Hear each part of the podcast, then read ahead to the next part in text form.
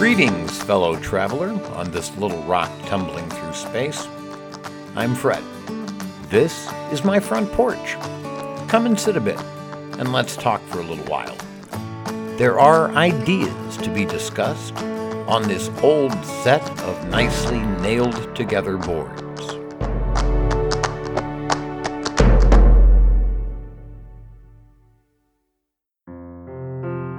Philosophy, meditation, and changing the world. Fred's Front Porch is honored to welcome Josh Bachynski, a PhD in neuroscience, a TED Talks speaker on the topic of Google, and a meditation specialist. He's a scientist and a philosopher, and he stopped by the porch to discuss how we seek the good. This is a deeper and more general conversation than you're used to hearing on the old front porch. So, what is the good? This is a difficult concept to grasp, yet it's essential in driving our lives. We'll delve into that.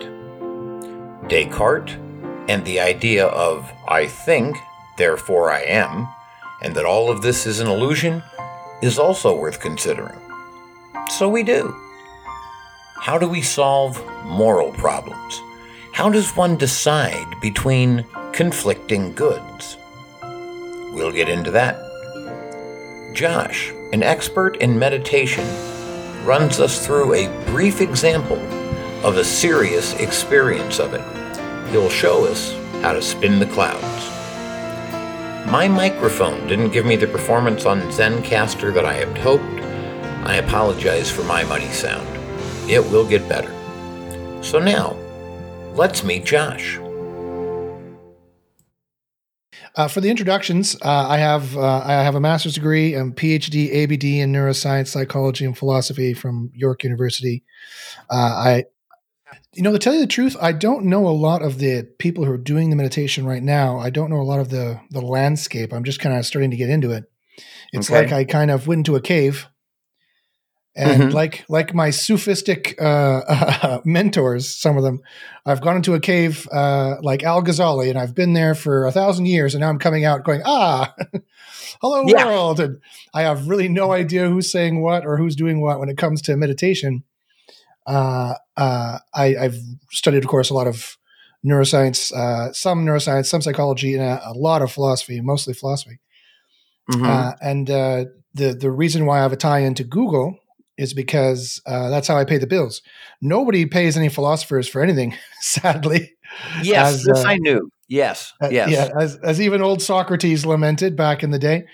yes. So uh, how I pay the bills is by doing search engine optimization. So I reverse engineer Google's algorithms, and I uh, have a private mentorship group which people pay me for those secrets.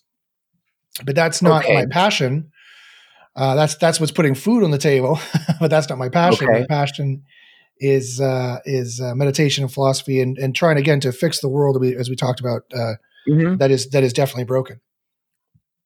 All right. Now, um, the philosophy thing is interesting to me. Uh, my father taught philosophy of education for, I don't know, 35, 40 years, something like that. Um, and I'm actually named after Frederick Nietzsche. Uh, so I have a Oh, little bit. Um, although dad was an, an, existentialist when I was born, and he was pissed as hell at the existentialists before I died. So, or before he died. I'm not quite dead yet, but um, he, you know, right. um, but and uh, so I have you know a bit of the existentialist shit in me, and uh, I, I like the idea of choosing for every man and all of that. Um, hmm and I'll, I'll buy into a certain amount of uh, life is absurd in that it can be. On the other hand, I also don't think you can go very far with that. Uh, in the same way that I have friends that uh, you know want to tell me that oh, it's all a matrix and and it's all control. If everything is all controlled by someone else, you know what? I can't do anything about that, and so why do I care? You know, I mean, yeah, exactly. right. yeah, You know, uh, yeah, um, yeah. A lot of people, you know, we must be in some kind of simulation, or you know, the chances they think and this doesn't this does not follow at all, but they think this, this Right. the statistical chances that we're in some kind of uh, simulation must be, you know, high, if not, you know, if not impossibly non not not possible, right? Right. And, but yes. the answer is okay. Well, so what? Fine. So as long as the simulation is relatively consistent, and it is, then, yeah. then it doesn't really matter at, at, that point. Well, you know, and uh, I don't believe there's anything I can do about it. I mean, okay, so and I mean, what was that? Descartes, right? I think, therefore, I am. For all I know, this mm-hmm. this could all be a madman's dream, and I could not exist at all um, and that the body that I believe I have, you're an illusion. This microphone's an illusion. Mm-hmm. It's all an illusion. The only thing of which I can be sure is that there must be some form of me alive to experience all of this illusion. I think. Right. Therefore, I am okay. Right. Um, but what difference does it make? This is still the reality with which I have to live, and maybe it is you know maybe none of this exists but it doesn't matter it's i, I have to work with what is as far as i can tell exactly so, I, and that's it's so interesting you mentioned that because that's a lot where where my meditation picks up and my philosophy picks up from descartes uh, and uh, and you're, you're right it doesn't matter if this is an illusion or not at the end of the day uh, you know pain hurts that yes, it does. that that cannot be denied you can you can try and deny it all you like while you're feeling it but yes. that's only going to get you so far, right? Uh, and and the good is good. Uh, uh, pleasant things are pleasant. What you like is what you like. And so I think the basis, all of the postmodern uh, speculations as to the the authenticity of reality and and the value of said authenticity is completely and utterly moot. And and I'm, I'm afraid your namesake is largely to blame there in some in some major yeah. ways in trying to trick us into thinking that that was important to begin with. It comes back to Plato, sadly, uh, for for people who deny it. It happily for everybody else. it comes yeah. back to Plato, in that the good is the good, and we need to seek the good, and that's that's that's central to all of to, to my movement. That's central to to the, we're, we're called the bammers Uh, it, it, BAM stands for Bach meditation. It's the med, the meditation style and philosophy that I've, I've kind of developed over the years, which was blending Eastern and Western meditation together. And uh, the bammer movement is seeking the good and trying to uh, optimize optimality in the most scientific sense, uh, but in all branches, in politics and in, in philosophy and education and business, uh, because okay. Uh, for because the good is good, and there's, there's no other reason. We we need no other outside imperative to do it. Okay, great. Now that brings up the first obvious question: How does one decide what is good? Right. So it, it's surprisingly simple. Um, uh, the good is maximal positivity. It's optimal optimality. It's the concept of of maximal positivity that can't get any better. It can't get any gooder. It's uh, in Plato's uh, book, The Republic, in Book Seven, uh, the cave metaphor. The good was represented mm-hmm. by the sun, and I don't know if you remember uh, uh, the Republic very well but uh, it, the philosopher kind of drags the uh, student up kicking and screaming through, uh, despite their moral indignation of, of what wokeisms they've been trained with on whichever side, the right yeah. or the left side, whichever tribe they're in, right, currently. Right. And uh, despite their uh, the boards of habituation, their their habits to look at certain problems certain ways with certain uh, moralisms they've been been trained with, the philosopher drags them up and uh, goes past the uh, the representation of of the the images of the good that everybody thinks they have, like money, sex, fame, you know, some right. good things. But they're what makes them all good to begin with? They all participate in this this this overarching positivity. They all they all participate to the degree that they are good. Right. They all participate in some way to this overarching positivity, this overall overarching like likeness. There's something likable about them and the most likable likeness is the concept we're talking about. It's the pure product. And mm-hmm. in the in the cave metaphor, it was it was the sun was the image, and you turn your eyes to it, and once you turn, and Plato says, once you turn your eyes to it, it burns an image in your eyes, and you have to look away. But then, when you're outside of the cave, you can be you can become accustomed. You're no longer a cave dweller, and this is the kind of enlightenment that we're trying to seek in in the BAMR movement. Uh, okay, uh, this is kind of an this is the kind of enlightenment that we're trying to seek of of living in the realm of the good, living outside the cave. And uh, it's a lot like The Matrix, uh, you know. And the Wachowskis are very intelligent filmmakers. For those of you who've seen The Matrix, and it's a lot like when Neo wakes up and sees the world for what it is, and then goes to live in another utopic place. Mm-hmm. It's kind of that notion as well built in. Okay, Um, so the good then is something that exists independent of of our observation of it or of our understanding of it. I mean, I'm thinking of the sun, which whether I observe the sun or not, it's still there. Uh, and so yeah. I'm asking, it, the good is is something that is I almost tangible. Uh, maybe that's not quite the right word. Um, can you go a little deeper with that? I need to understand that a little better. And you know, Fred, that's the exact right question to be asking because that's what your namesake. I can't believe you're named after Friedrich Nietzsche. This is well, you know, this is, blow, this is blowing my mind. And he's one of my favorite philosophers. Don't get me wrong. We don't spell our was, names the same way, but okay, yeah. Uh, good, good, good. Dad didn't uh, think that was unique. I had F R E D R I K. As far as I know, that is unique. So you know that was his. Thing. But yeah, right. go ahead. Right, um, and it's largely due to Nietzsche um, that they Nietzsche found democracy disgusting, as I'm, I'm sure you're probably going to know most of what I'm saying here, given that it's mm-hmm. your namesake and, and your heritage you're talking about. He found democracy disgusting and he, he equated it with the weak, quote unquote, mm-hmm. and weak morality and what he called slave morality. Now, I don't want to get too deep into this. I don't I don't put too much stock into this, but but mm-hmm. but Nietzsche's far too brilliant just to ignore. And so so he he was right that there is this kind of tendency in humankind in some way to to to be smarmy and to point fingers at everybody else but never look inside. And to feel a lot of resentment towards those people who might be doing better than you or those kinds of things. Mm-hmm. and but the most important part of what he did was to try to destroy moral truth and the truth in general. And we can see the effect that's happening in front of our eyes right now. The fact that trump was elected and the fact that they're they're using post facts and post truths and they're blatantly uh, denying what the truth is, and they just submit their own narrative as if okay, the stop. truth doesn't matter. Define post fact. Define post fact. Post truth. That's not a term that everybody is going to understand. Can you explain exactly what those mean?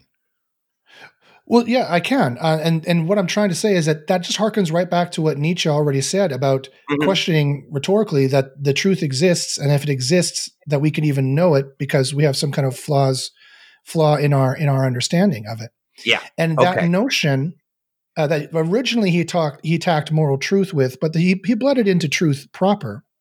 That notion, that postmodern notion of uh, an equivocality in truth, that it's all subjective, right? Now this is going to be very important mm-hmm. later on. That it's all subjective. Right. That notion has bled into everything. It's bled into physics, right? And where they, they mm-hmm. simultaneously say the cat is alive and dead uh, simultaneously, or that if you uh, merely observe, yeah if you merely observe uh, a light particle, it stops behaving in a wave and starts behaving as a particle. Uh, and they start saying really zany things in physics that that that are blending the epistemic and ontological divide, the the divide of what we know versus what is.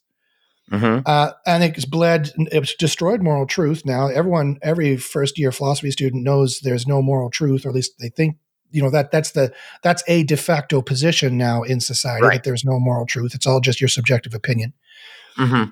and that's bled all the way into business business decided to start using this to do whatever they want uh, to make more money really and uh, that's bled now into politics because that's the movement that trump used to get elected that there's no truth there's just his narrative mm-hmm. he directly denies what the truth is and they yeah. they th- that's what post truths and post facts are is that they think they're living in some kind of world some kind of they've they've quote unquote progressed i would say regressed into some kind of state where the truth either a doesn't exist that's the hard line of it and it's just it's all narrative it's all just subjective narratives or at the very least right. it doesn't matter and that's all very Nietzsche, because Nietzsche would say that it's the strong who rule, and the strong just dictate what they think the truth is and, and go mm-hmm. with it to the point that everybody follows along. And and and Trump is a perfect example of Friedrich Nietzsche's strong because they weren't that smart and they weren't that strong. They were just bullish, right? That was his point.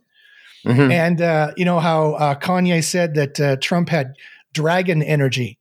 That's that's so Nietzsche what Kanye said there. That yes, it's dragon energy. It's strong energy. It's vibrant. It's it's it's living its own truth, so to speak. Uh-huh. uh, whatever else you want to say about it. And I could say a million other things about Trump and, and everything, all the terrible things he's done. So uh, I'm still trying to answer your question. But by the way, this is a long way of answering your no, question. No, that's all right. Take take the time to do it. I, I prefer a thorough answer to a quick and shallow one. So please well, go well, right great. ahead. Then you'll you'll have nothing but too thorough for me. So when you ask what is the good and how do you know about it, in a way you're asking is it objective? You said the sun's objective. It's not even there. It's not there when I'm not looking at it. But how can the good be objective? Because this is getting into the realm of personal likes and dislikes. This is getting in the realm of subjective feelings. And it is, it definitely is. And this mm-hmm. is getting into the realm of, of morality.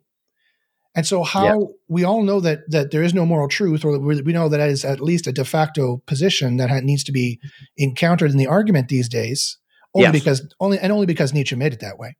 Right. Um, so how can you tell me, Josh, that there's this good we should be going for, and and how is it objective? Well, it's it's objective like this. It's not it's not subjective in that it's not hopelessly subjective in that I like strawberries and you don't. Mm-hmm. That's not how it works. But there's a likingness that we both do that is true and relative to us. So the good is objective in the same way gravity is objective, that it's objectively relative. The good mm-hmm. is objectively relative. It is a concept outside any of any of us or all of us that we perceive that we understand. It's an idea. It was the most important of all ideas as far as Plato was concerned. It was the central, the mm-hmm. chief idea.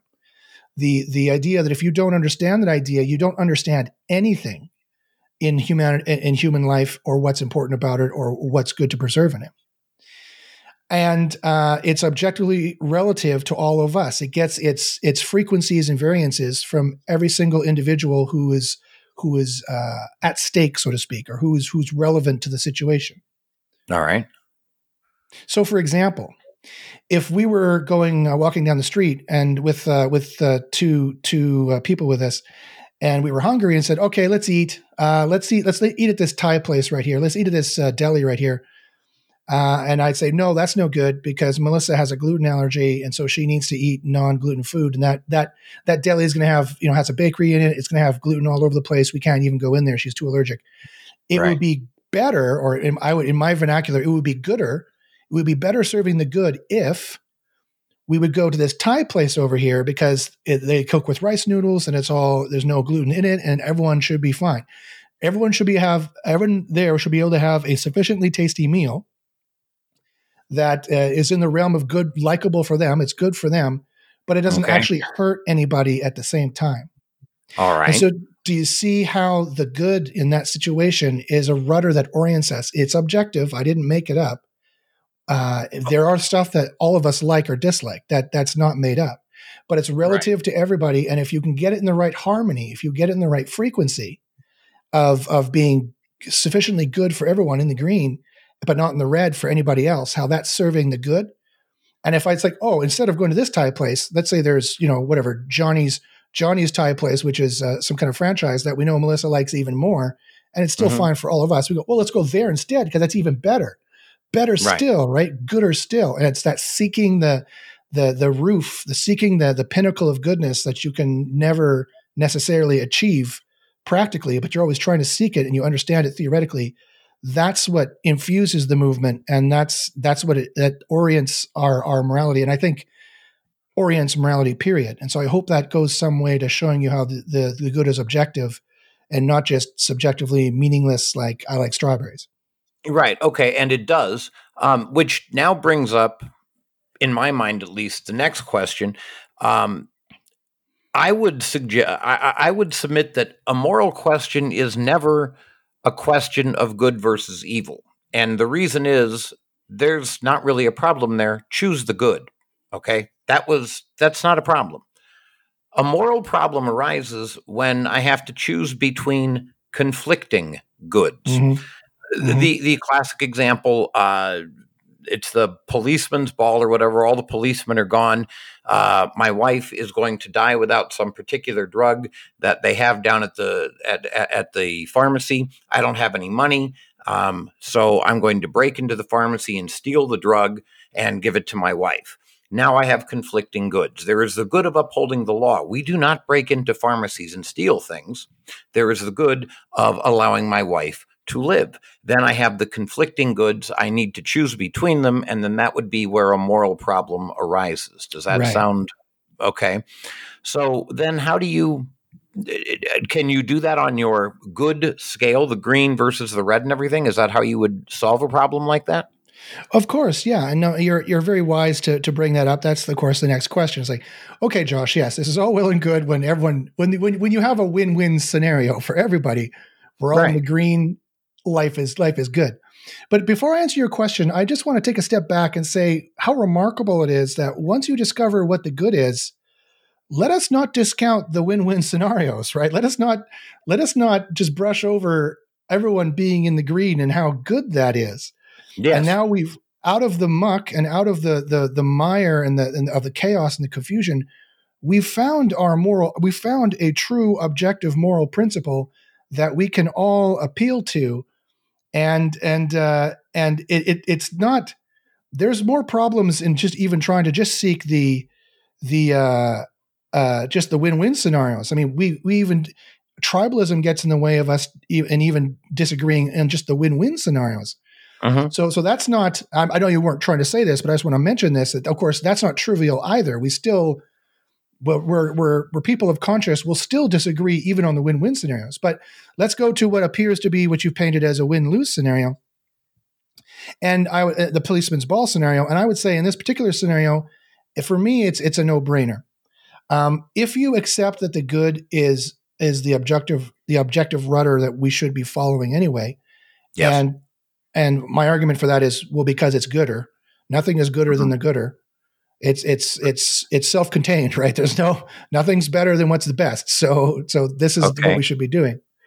But in the scenario where we have to apparently hurt somebody else, I would say, and it's a bit of a cop out, but the policeman's ball scenario isn't isn't that big of a, a, moral problem for me. I would, in an instant, break the window, take the medicine, uh, leave a note saying, I'll pay you back when I can, mm-hmm. and, and give it to my wife. I mean, clearly, the amount of damage it would cause to multiple members of the good to have, you know, this person die just because she couldn't get the medication she needed so tragically right is far far worse than the small uh, uh, financial uh, outcome or output that it puts the it puts the pharmacist in. And and and and don't don't get me wrong, the good is not simply utilitarianism. Okay. Utilitarianism is a failure of moral theory. We only make utilitarianism style decisions, hurting the minority to help the majority, or uh, we're not even we're not even doing that. I'm I'm hurting I'm hurting one person to save one other person. Right. It, it, but let's let's say it was utilitarian, just so I can make this point, is that utilitarianism is a failure of morality because someone in that in that struggle has to be hurt necessarily.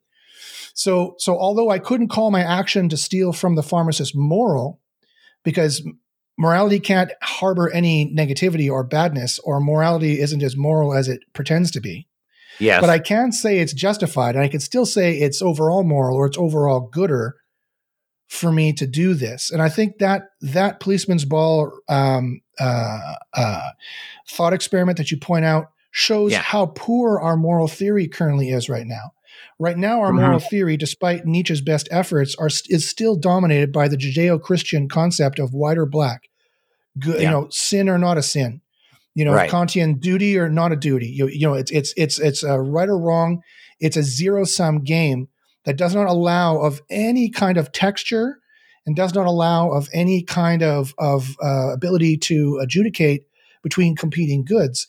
And that's a lot of the reason why we fail, because that moral theory is simply not commensurate with the world we live in. And so a lot of people just uh, don't follow it properly or give up on it uh, in general.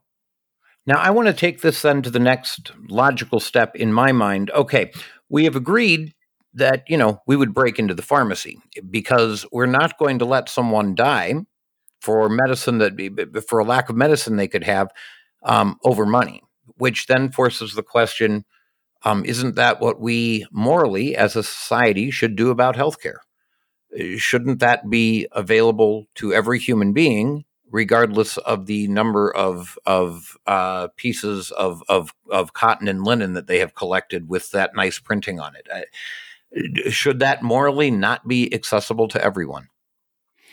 Right. So, I mean, I'll tell you now, Fred. Of course, I'm Canadian, so you're you're you're largely preaching to the choir on this one.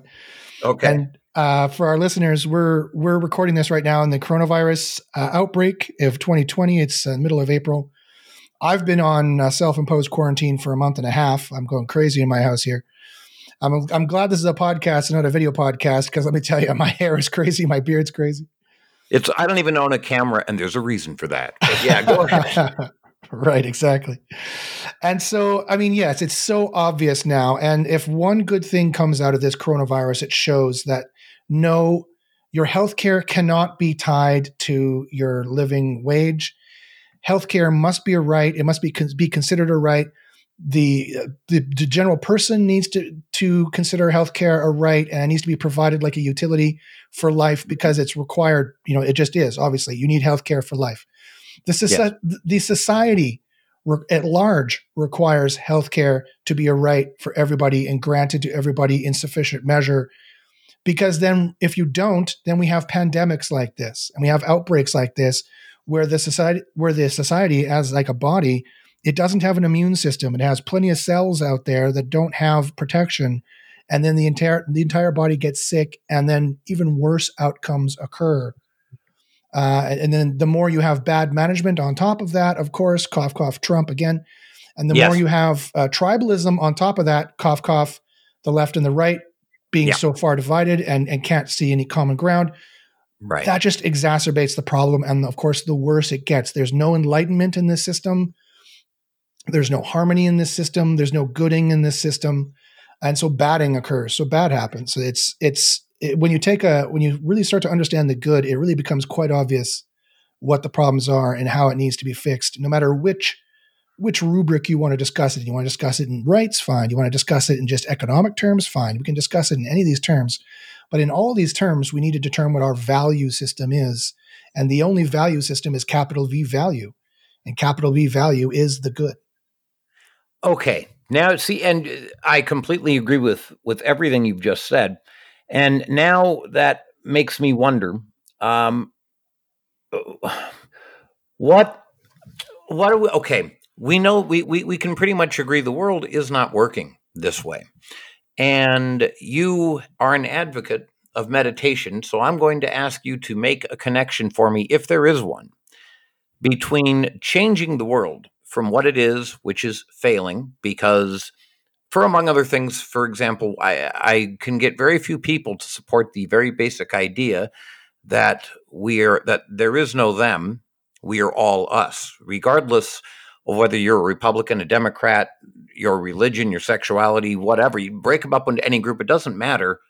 We're all us. We're all human beings, and the differences between you and me, or me and Jeff Bezos, or me and the panhandler outside of Circle K are no more than a couple of chromosomes. I, I mean, we are mm. all it. Okay. And coronavirus has kind of em- emphasized hey, we're all in this together. Um, and I, I would love to see if there's going to be a silver lining in the coronavirus. Yes, um, I'm wondering that too. Yeah, and I mean it's a catastrophe, and I'm not going to. By no means would I ever make light of the coronavirus, and I am really annoyed with people that do. Right. But yes. if something good comes out of it, it, it, could be that we say, hey, look, the world isn't working this way. This vaunted economy that's supposed to be so great can't even produce enough masks and ventilators to handle a, a crisis. And we're this right. awesome economy. Um, the yeah. people that are essential are the ones who don't make any money. That's the it's the people working at Circle K or Walmart yep. or delivering Amazon and UPS and Uber.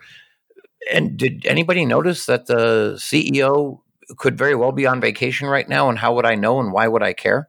Yep. Um, and so, if this goes on long enough and we survive it, and I'm a little scared about whether we're going to survive it when I see people out protesting and gathering in large groups, infecting one another. But assuming we survive it, um, we would like to have a different world. And I'm wondering is there a way that I can connect the idea of meditation, which I do not understand and need for you to explain? I mean, I know what it is, but I would like a much deeper understanding than I have.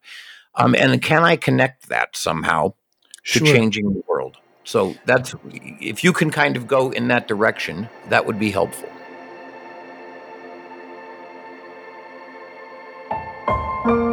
A word from our sponsor. Fortunately, I don't have any official sponsors, and I'm not going to try to sell you any product or service except the one you're enjoying now. Or at least, I hope you're enjoying it. You've listened to half of it by now, so, you know, yeah, you probably are. So here's the pitch I live in poverty.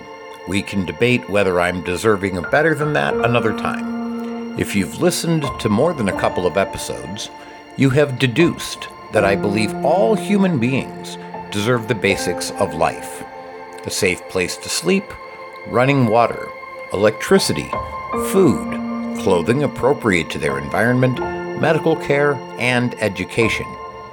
I argue that, I think, pretty persuasively in many episodes. Check some of them out. With the pandemic upon us, I'm unemployed. I didn't make enough money to qualify for unemployment, so I have gone from not really enough money to make ends meet, but enough to contribute something to the living expenses my roommates and I share, to absolutely nothing. This is all I can really do right now. I'm 57, diabetic as they come, and I've been waiting for 14 months to get disability. I have to contribute financially to my upkeep in some way or other. It is a moral imperative for me. For what it's worth, I work well over 40 hours a week on this podcast. So, if you enjoy the podcast and you would click support this podcast and throw in a little money, that would be great. If you do it here on the Spotify app or Anchor or wherever you're listening to it, um, you're a sponsor, I suppose. I won't do a commercial for you, but I will thank you publicly for your support. If you don't want me to use your name, that's fine. I will assign you the name of a literary character. There's lots and lots about that in the Patreon link. As of April 21st, 2020, I have eight supporters. They are Hermione Granger, Della Young, Anna Karenina, Boo Radley, Jean Louise Finch, Della Young, Elizabeth Bennet, and Holden Caulfield. If you would like me to mention you by your actual name, I'm happy to do that. Just send me a note, uh, make a comment, whatever you need to do, let me know, and I'll use your real name. I am up to just under $60 a month right now. That's not much, I suppose, in many ways, but it feels fantastic to me. It means that I'm getting paid as an artist. That's a lifelong dream.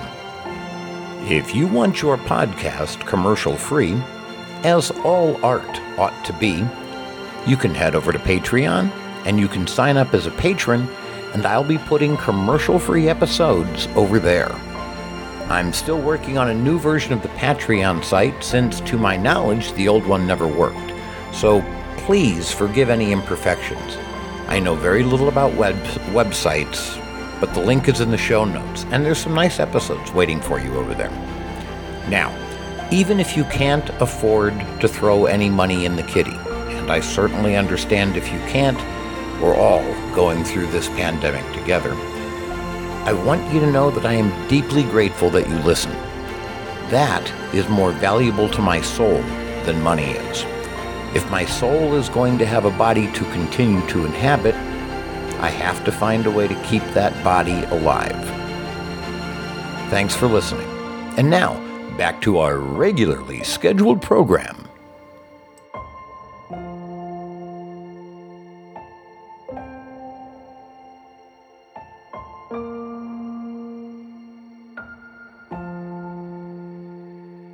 Sure. So the good news is we can, and uh, there is there is a light at the end of the tunnel. There is a silver lining.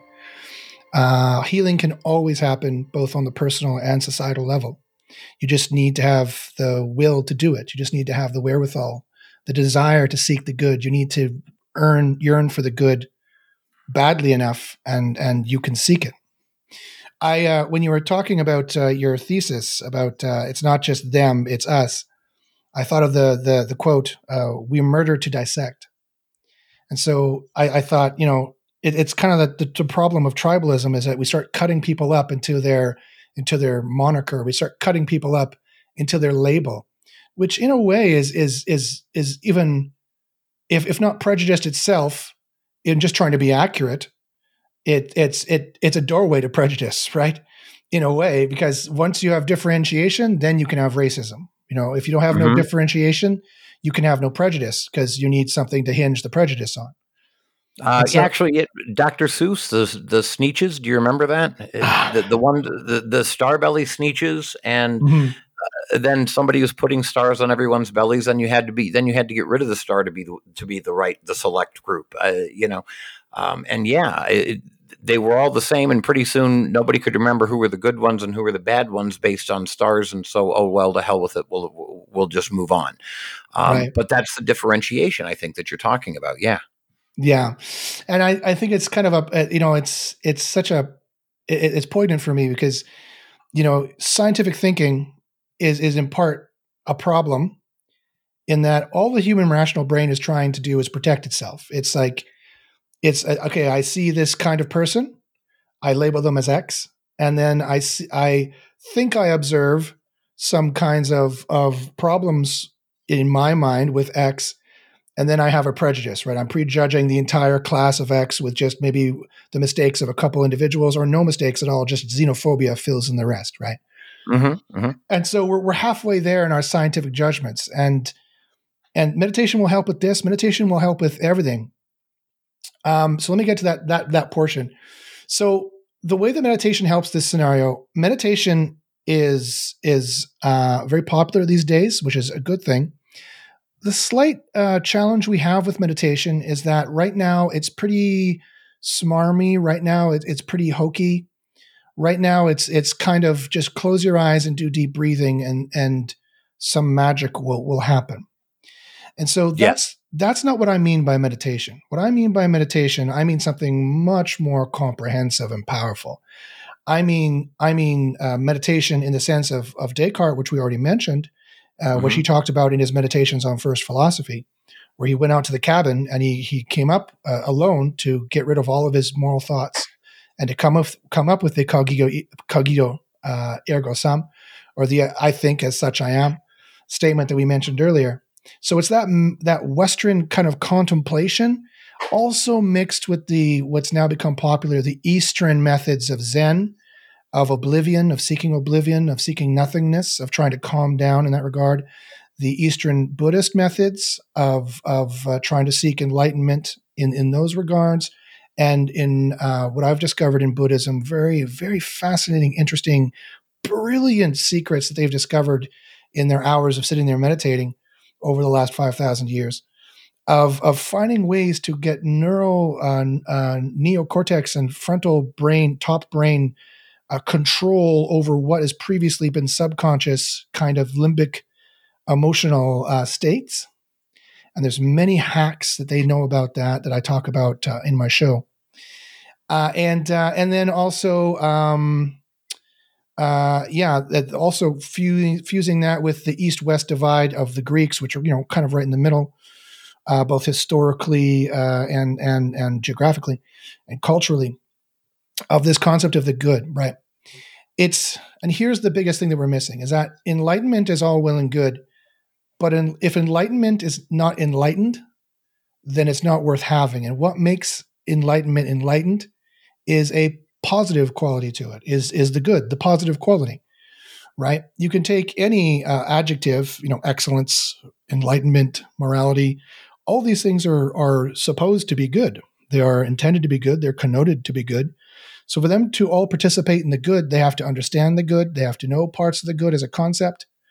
Uh, the good has to to use a metaphor breathe into them has to have that enthusmos to use the greek word the root word of enthusiasm you have so you, you're making an enthusiastic kind of positivity into these into these concepts and that's what fuels them and that's how you know they're oriented in the right direction some people these days seems to think uh, they were tricked again by your namesake by by mr nietzsche Mm-hmm. And they seem to think, and Heidegger to, to, to, a degree as well, and they seem to think that um, enlightenment is about nothingness. It's about nihilism. It's about removing all that pain and removing all the hopes and fears until you're numb. Okay. And, and that is that is a meditative technique for sure, and that is can be a that can be a very useful meditative technique when you're feeling too much or over threshold. I've used it numerous times. Sadly, very recently, a sad story. My mother passed away. Uh, she committed doctor assisted suicide uh, it was just a few months ago because her leukemia was too much for her to bear, it was too painful for her to bear. She was she uh, was losing oxygen in her blood, and so it was like she was suffocating just in her own juices, so to speak. And, and, she had a doctor who was kind enough to was there was not a legal issue here with with that no in canada in british columbia it's perfectly legal for doctor assisted suicide in situations like this to okay. end the uh, the sufferer's suffering so that's a good thing obviously that uh, in canada we have that uh, but the point is, is that obviously and i was there she, she my parents my father still does and my parents rented a, a uh, room from us in my house uh, they rent they rent the first floor and so I was there bedside with her, and the way I coped with having to experience this, uh, having to watch this, was through that meditative oblivion technique. Uh, and so it's very powerful. And there was another recent traumatic event that I did the same thing. And, and so these techniques are very powerful and useful when applied in the right place. But enlightenment is not just nihilism, enlightenment is not just nothing being being afraid to ever feel happy or good again in case that ever turns sour. That's not that's not a very enlightened view. Uh, I don't. Th- I think that ruptures the the the definition of enlightenment. Okay, uh, where uh, do you go on the idea of ridding oneself of attachments? I mean, that's rather Eastern, if I understand correctly. What, what is that kind of what you're talking about here? Oh, that's such a good question, Fred. So yes, so that's fascinating. Um, the the Eastern Western bridge there.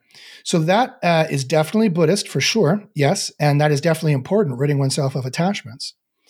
But you only want to uh, that see that, but that's exactly where uh, uh, the religions go slightly wrong over time, and that ties into the whole Commission or the ancient Egyptian notion that Plato picks up in the Republic of the digression of the regimes from the golden age that understands. So I'm really gonna I'm gonna get really new age right now.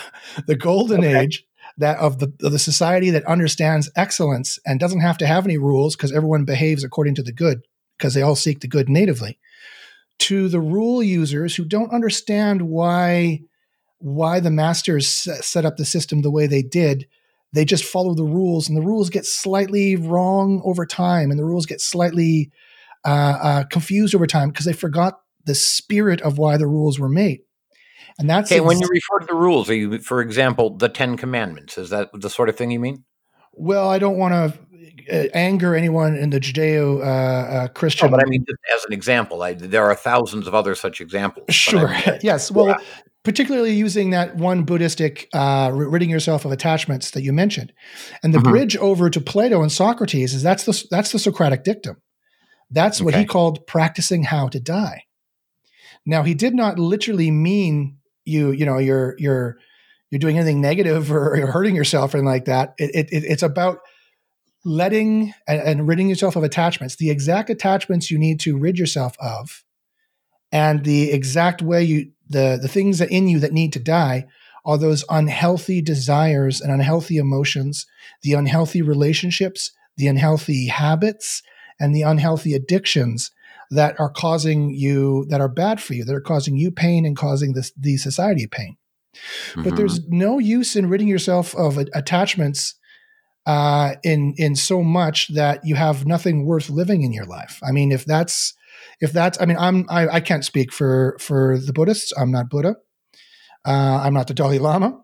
But it seems to me uh, and i think if you ask them they would agree uh, that if enlightenment is supposed to be ridding yourself of so many attachments that you're numb and you you have nothing, um, uh, and, and, literally you're you're feeling you're feeling uh, longing, you're feeling oh, uh, you're feeling ripped open with nothing goodness inside. That's I don't think what enlightenment's supposed to be. That's that's torture, right?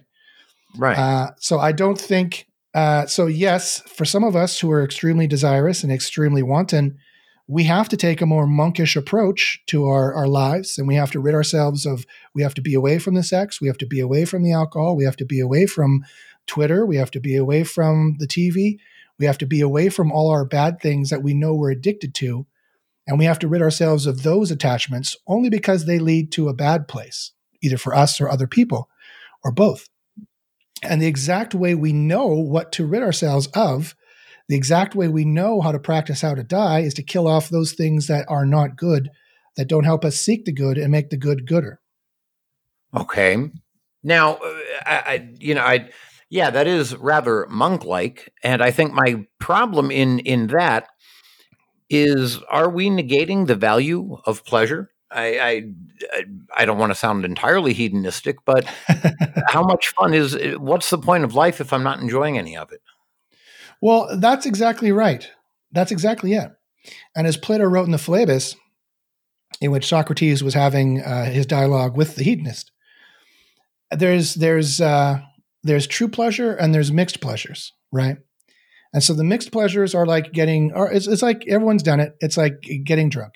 That night you feel great, but next morning you feel terrible. And oops, did I do that when I was drunk? And oops, did I contract that dis- that disease when I was drunk? Or oops, did I give that disease to somebody else when I was drunk? All the consequences come from that. And so that's mixed pleasure, which is tarnished. It's tarnished pleasure.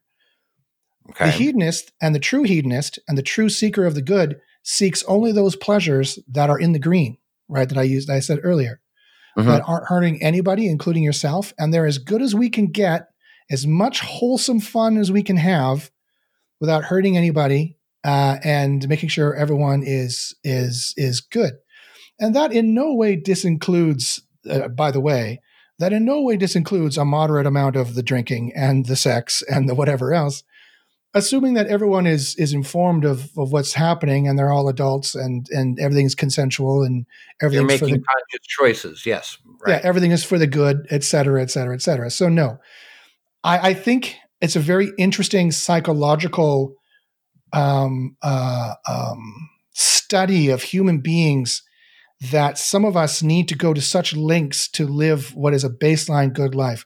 Why do some monks and Sufis that I've studied as well in the in the Arabic tradition uh, mm-hmm. and in the early Christian tradition, Boethius or Al Ghazali, uh, Ibn Tufail, while uh, why do these these people, Augustine Saint, or Saint Augustine for the Catholics, yes. why do these people need to remove themselves from society entirely? just to have a basic uh, healthy soul that is not addicted to something. Mm-hmm. It's unless society is much worse than I, I see it is. Most people don't need to do that, right? They they can put their cell phone down. They don't have to go onto Twitter. They can decide not to have a drink that night. They you know most people are are healthy enough in their soul. They haven't been abused enough.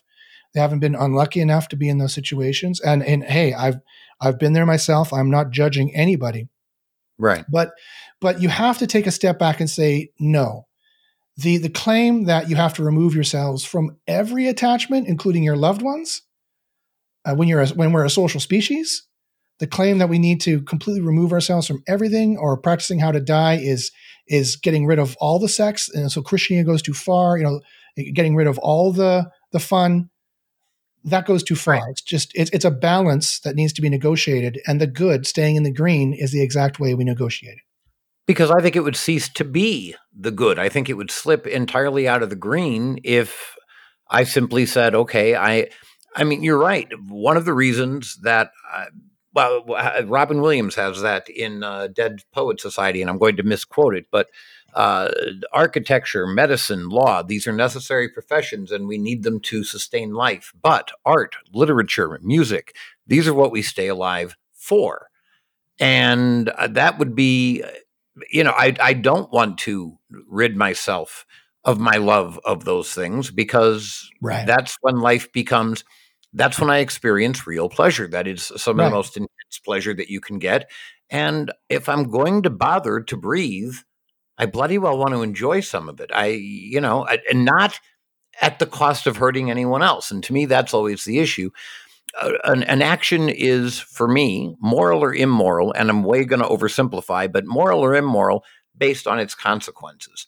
If I do something and it helps someone else, that's probably moral. If I do something and it hurts someone else, that's probably immoral. Between the two, there are vast deserts of, of gray area, and I am well aware of that. But I think that would be a, a, a simple breakdown. Would you buy that answer?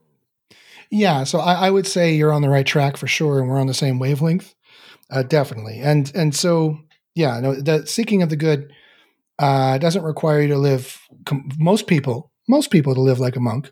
Again, mm-hmm. unless you're that person who needs to be strictly away from all these things, maybe you are. Uh, you know, the good, the good has no hard and fast rules other than the good is good. And why am I seeking it? Because it's good. Seek the good. Other than that, you make up everything else, right? F- tailored to your situation. Right. So, uh, because that would be good. And if it's not good, then don't do it. So, so to remove yourself from all attachments, uh, including never talking to your children again, never talking to your loved ones again, clearly that would make a person miserable, no matter how good their their Zen uh, their Zen oblivion meditations. And right. that's I don't think that's what the Buddha was asking us to do. I don't think, and if it was, well then then they were wrong. Uh, and I don't think that that's definitely not what Socrates was asking us to do. And those are those are all those are all silver interpretations of what was a golden idea in uh, to begin with, in my opinion. I think that's a good way of putting it. Now, let me kind of ask you to to bring this all in, in, into, uh, and I guess tie it up into um, what can what do we need to do um, to change the world and how do we go about it? And i mean a very simple question you know obviously no but um, if you can kind of tie in um, you know how is meditation going to help help a person to achieve making the world a better place particularly now that we have a few minutes? We uh, the world is on pause now for a while. I don't know if it's going to be for a couple more months for i've heard as much as 18 months and it may be forever. I don't know. Um, what can we do now? Um, and how will meditation help us accomplish what we would like to accomplish to achieve the good? Yeah. So, and that's that's a, another very good, very good question. So, uh, it is on pause. The world is on pause right now, but of course, the world can't be on pause for long. And uh, uh, it's like a it's a flood I can feel on the back of the floodgates, and it's going to burst forth. I think sooner than it should mm-hmm. uh, and and sooner than um, uh, uh, than than some of these later predictions um, uh, about you know eighteen months and whatnot. Uh, and I think it's going to be violent, uh, as floods often are. And I think there's going to be more casualties. But regardless, whether we're at a pause or not, a very pregnant pause or not, or whether we're still in situ and still going, the way meditation helps is is very it's very practical. It's very basic meditation uh, speaking as a practice is is just training for your soul. It's training for your mind. It's training for your emotions. It trains uh, the emotional side how you can control and and process. Uh, control is not the best adjective. How you can process how you can negotiate with how you can rein in and how you can uh, direct your emotions. Mm-hmm. Uh, and uh, also contemplation how you can seek the concepts that you know by what you should be uh, reining in those emotions for. And of course that's that's the good. So it brings you in greater proximity with the good and it it washes away the bad habits. It washes away a lot of the uh, problems that are holding you back from performing fully. It it is it is exercise like uh, like gymnastics is for the body uh, meditation is for the soul. It makes you literally smarter. It makes you wiser. It makes you more balanced. It makes you uh, uh, more perceptive, more creative. Uh, okay, now for my listeners and for myself, um, and, and, I know what I'm going to ask you is a, a seven hour long answer, and I'm going to ask you to do it much more briefly than that. But what okay. can you give me essentially you know okay meditation isn't just deep breathing and and saying om i uh, can you give us a, a, brief explanation of what you mean by meditation and how it differs from what most of us have heard It it it differs in that um, yes, breathing is important. That's step one. Uh, I don't use the Om method. That's an oblivion Zen method uh, that tries to again seek uh, some calm. If the Om is getting into the theta range, then that's just starting to program the limbic system to be calm, assuming you're being calm. There's so many other tricks and hacks you need to add to that. So, from a practical standpoint, like literally, Josh, what am I doing? Well, yeah, you you are sitting there and you are calm and you are breathing, but I'm going to tell you all these new secrets and all these new hacks of ways to to hack your brain and start getting control of your emotions, both on the cognitive contemplative side with words and on the Buddhist uh, Eastern meditation side with weird tricks of your mind. Uh, and so, to just give an example uh, for for the listeners, and, and the reason why the original question was, "How is this going to help fix the world?" Well, the world is nothing but a bunch of people in it. Yeah, it's just raw statistics. The more people who are wiser and more balanced and oriented towards the good, the gooder the world gets. And that all that's right. just a plain fact, right? The reason mm-hmm. why the world is so sick right now because all the people in it are so sick right now. Yes. And that's that's the, the, country is nothing but the people in it. The society is nothing but the people in it, and the people in it are nothing but their psychologies. Okay. And so we need to fix their psychologies. We need to, uh, for those who are broken, we need to we need to improve the psychologies for those who are who are are uh, uh, lackluster. We need to help educate the psychologies that are coming up, that are young and are, are growing, and we're all young and growing in some de- degree. Yeah. So let me give you a, a, a, simple, really quick example right now, a meditation lesson of of one of these tricks that you've probably never heard of. Okay. That added to 50 other tricks starts to make a night and day difference between not meditating or just sitting there breathing and going um versus what the BAMing movement is, is trying to do. Did you, would you okay. mind? No, please do. That's why we're here. Okay, so this is this comes from the Buddhist tradition, or that's how I came by it. It could be in other traditions, uh, and it's called uh, "Spin the Clouds." Spin so, the clouds. Did spin I the clouds. That's okay. well, it's that's that's one way it's called in, in English. Okay. So what I want you to do right now, everyone listening to this, is is as uh, just take a moment. You can close your eyes if you like. It doesn't really matter. And I just want you to be cognizant of all the emotions right now you're feeling, all the feelings you're feeling. Uh, you know, you might your legs might be a bit tired because you just did a bike workout. Your lungs might be burning slightly because you have coronavirus, as I've had for the last six weeks. And I keep, I keep, I have to. I just muted myself to cough, so I'm not coughing in your ears. Okay. I've been, I've been doing that the whole time. Uh, and I want you to feel whatever emotions you're feeling, you know, whatever excitement, whatever curiosity you might be feeling, uh, whatever confusion you might be feeling over what is this stuff, Josh? What are you talking about? And I want you, uh, I'm going to ask you a weird question. And I'm going to ask you, where are you feeling it? Where in your body are you feeling this sum totality of, of feeling? And the answer doesn't matter. There's no right or wrong answer. There's no right or wrong for any of this. So don't don't feel like this is a test you're going to get wrong. You, you can't get this wrong. Wherever you're feeling it, feel it there. And I want you just to be cognizant of what you're feeling. That's all. Just be mindful of what you're feeling. Just notice what you're feeling. And some surprises might come out to you. You might be like, oh, wow, my legs are kind of sore. Or I didn't notice that before. Or, oh, you know, I'm, I am feeling a little nervous right now. I didn't, I didn't notice that before. That's fine. That's okay. Now, the next question, once you feel where in your body it is, I want you to tell me how is it how is it moving? How does it move in your body? Do you feel it swirling at all? Do you feel it uh, mixing like a powder in liquid? And if it doesn't feel like it's moving in any direction, I want you to give it a direction. I want you to just feel it spinning like a like like a picture of a galaxy, you know, or a top. You know, those beautiful pictures we get from the Hubble's telescope of a spiral galaxy kind of spinning. Mm-hmm. I want you to take those emotions. I want you wherever they are in your body. I want you to spin them in any any any direction you want, clockwise, counterclockwise. The motion might be even slightly more complicated than that. It could be kind of strange Mobius motions of going in and out in, on itself and collapsing in on itself and coming out kind of like weird smoke. That's fine. Just let it move. Just feel it. Let it move. There's no wrong answer. Just let it swish around the way it's swishing or spin the way it's spinning. Now, once you definitely feel imagine, I, I need a new adjective or adverb. It's feel slash imagine. I call it famagine. you know, there's something, something, but you, I definitely want you to feel it, not just imagine it, if at all possible. I want you to tie it to your emotions.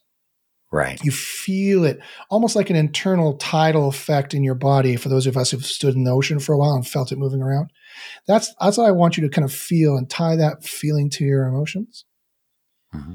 And once you feel which direction it's going in, now this is the key thing. I want you to break it. I want you to consciously stop it moving in that direction and move it in the complete opposite direction. So you can use your hands as a metaphor if you want, or you can just imagine it just stops and moves in another direction and breaks. And then I want you to break it. I want you to moving in another direction. I want you to break it again. And I want you to consciously feel it breaking again and feel it stopping again and feel it stopping again and again and again until you're really just mixing this up and kneading up this dough and ripping it up and ripping it up and ripping it up. You can use your hands as a as as like you're ripping open Play-Doh, if you will. Play-Doh, not Play-Doh, Play-Doh with your hands if you want. And that is called spinning the clouds. Uh, and uh, it's, believe it or not, it, you might have felt something attached to it. Like when you break the emotion or feelings, you might feel a slight disconnect. You might feel it stop slightly, interestingly. I did actually, yeah. That's good. That that's good. That means you're uh, even more receptive to it. And so the more you practice that, this method is is a life saving method. This is primarily the method I used when my mother passed away to control my emotions. Okay. Plus a, plus a couple other tricks I, I have I've put in. And practicing this over time will give you a greater control over what the limbic system is is doing. And you know, I've never plugged anyone into an fMRI for this, and I've never seen any good studies on it either. I've seen I've seen them put Buddhists in MR, fMRIs in my studies in my PhD, Hey, for uh, those of us not doctors, fMRI, can you explain a little bit? Sure. Uh, uh, it's a magnetic resonating uh, chamber that uh, allows people to view what the brain is doing in real time by tracking the blood in the brain. Okay. Uh, you know, a lot of people have been in there for it's that big tube you have to go into, and a lot of people have been in there for any kind of medical imaging inside the body. Yeah, I think I have too, but all right, yeah. All so, right. so, it's that thing. It's that thing. So they've okay. done they've done studies where they've put Buddhists into fMRIs to see what's going on in their brains when they're meditating.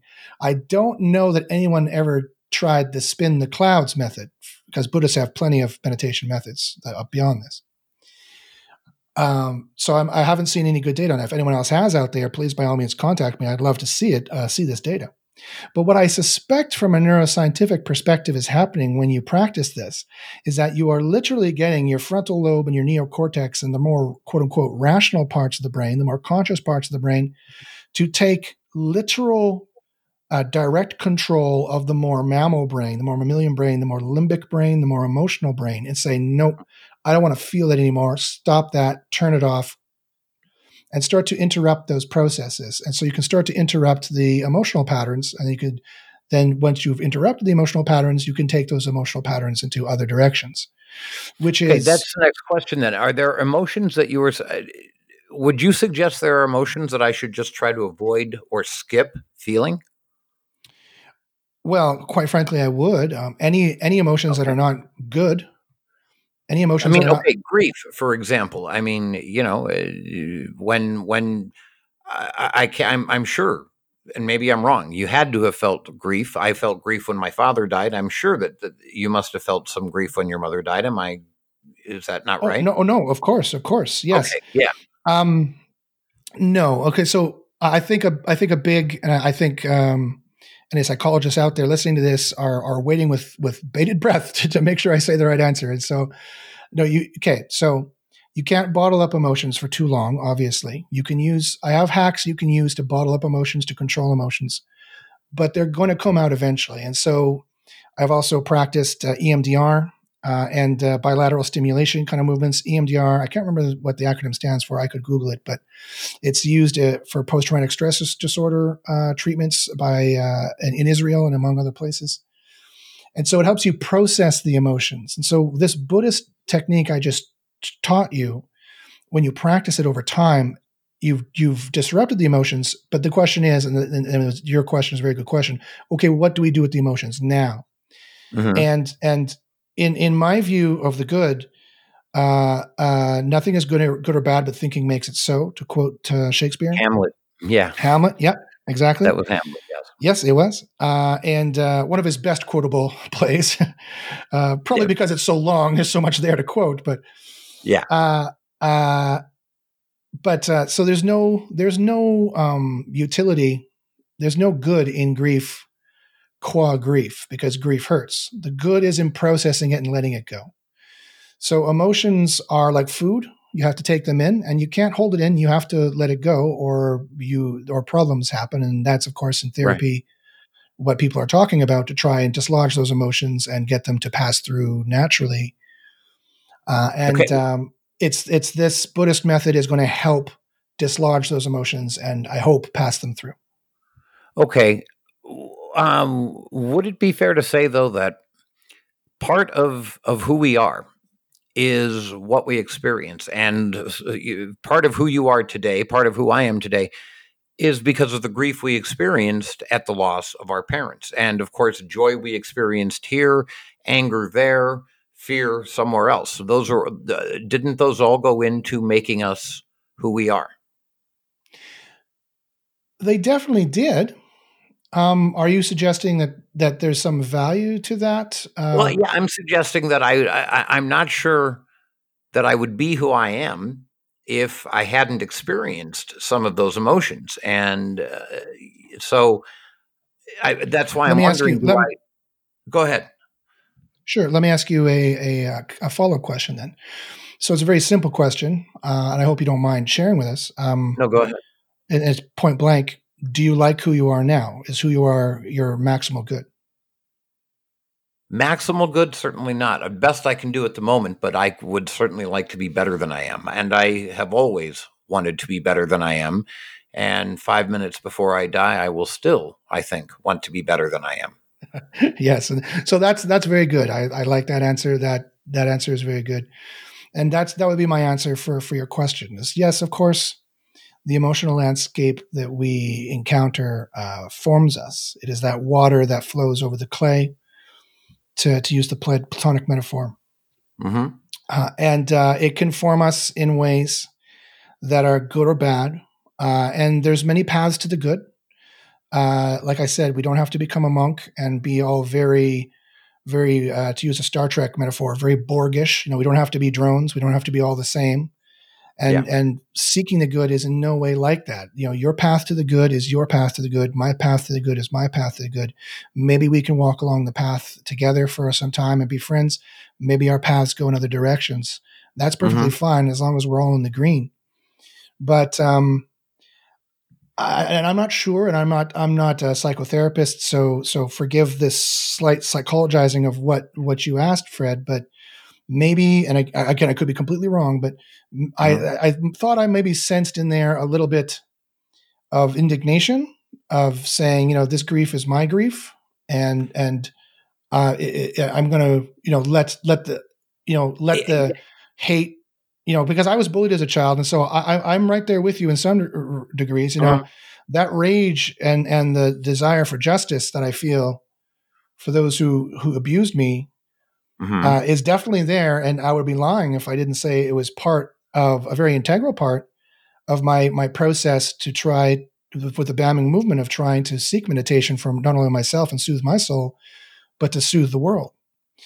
Yeah, but and actually, you know, you made the the Star Trek reference, and far and away the worst Star Trek film ever made, Star Trek Five, has one sequence that's really important here. Uh, Spock's long lost brother is going to rid Captain Kirk of all his pain, right? And Kirk says, "No, I need my pain." Right. It, it, and the, the ever moves, the ever Odyssean character, yes. Yeah, uh, and you know, and you have to ask yourself, did, um, or Picard, if, if, you go that way, goes back in in Tapestry and lets himself not get, you know, makes a better decision so that he doesn't get into the, into the fight with the Nausicaans, doesn't get stabbed, doesn't break right. his heart, and yeah, but then exactly, also yes. isn't Picard anymore. And right. so I had. This is why I'm asking that. Is is Yes. I, I want to suggest this: that process the emotions, but you know, if you're using it as a, as a digestive system, fine, process them and then excrete them. Would that be? Is that a way to well, think of it? Th- yes, and just remembering that we need to excrete the waste, include, includes, including the wasteful, harmful, poisonous emotions. Right. But it does definitely nourish us. It does definitely farm us. And no, again, as long as we're all in the green, it is going to color our paths and it's going to color our journey. And your journey is your journey, and, and your soul is impressed with with you know to use a metaphor with with the things that have happened to you.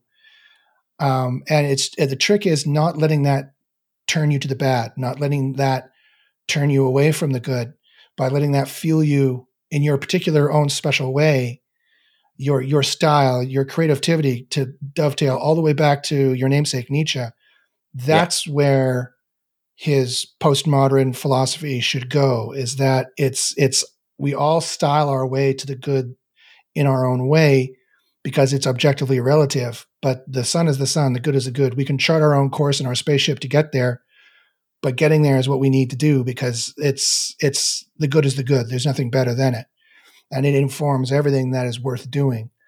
Uh, and uh, I think the danger in that some of the people, sorry, I think the danger in some of the people that have been injured, uh, you know, is that they carry that with them. You know, the the Picard character, the the Kirk character you mentioned, and maybe even myself, and maybe perhaps yourself. I'm not sure. I don't want to lump you into this it's it's our struggle with those wounds to seek the good. I think is that makes the character uh, that makes it.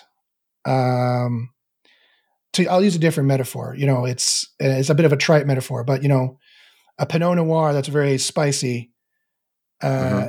As long as it's still good, it's within the green. You know, as long as you still like it, it's still likable. Uh, then it's fine for it to be spicy. You know, and not everyone likes the spicy. That's fine.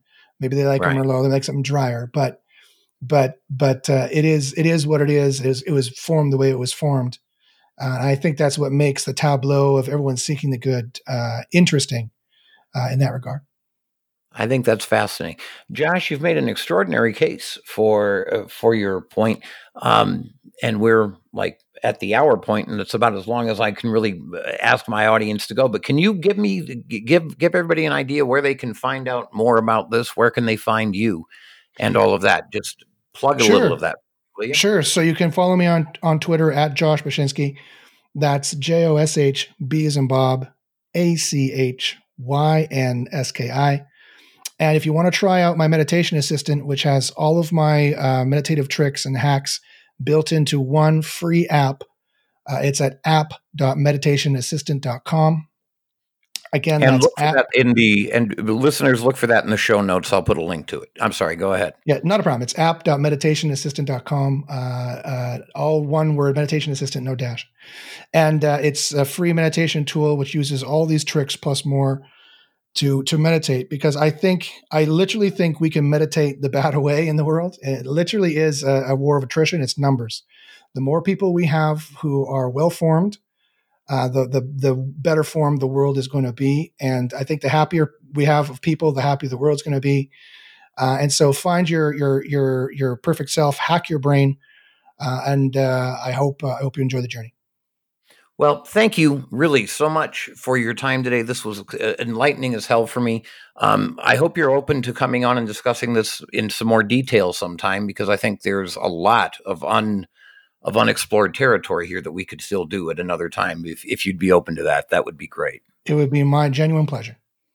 All right. Well, thanks, Josh, and um, and we'll we'll talk again soon.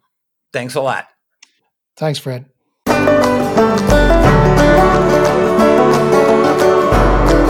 Thanks for joining me on the porch. I hope you come back soon.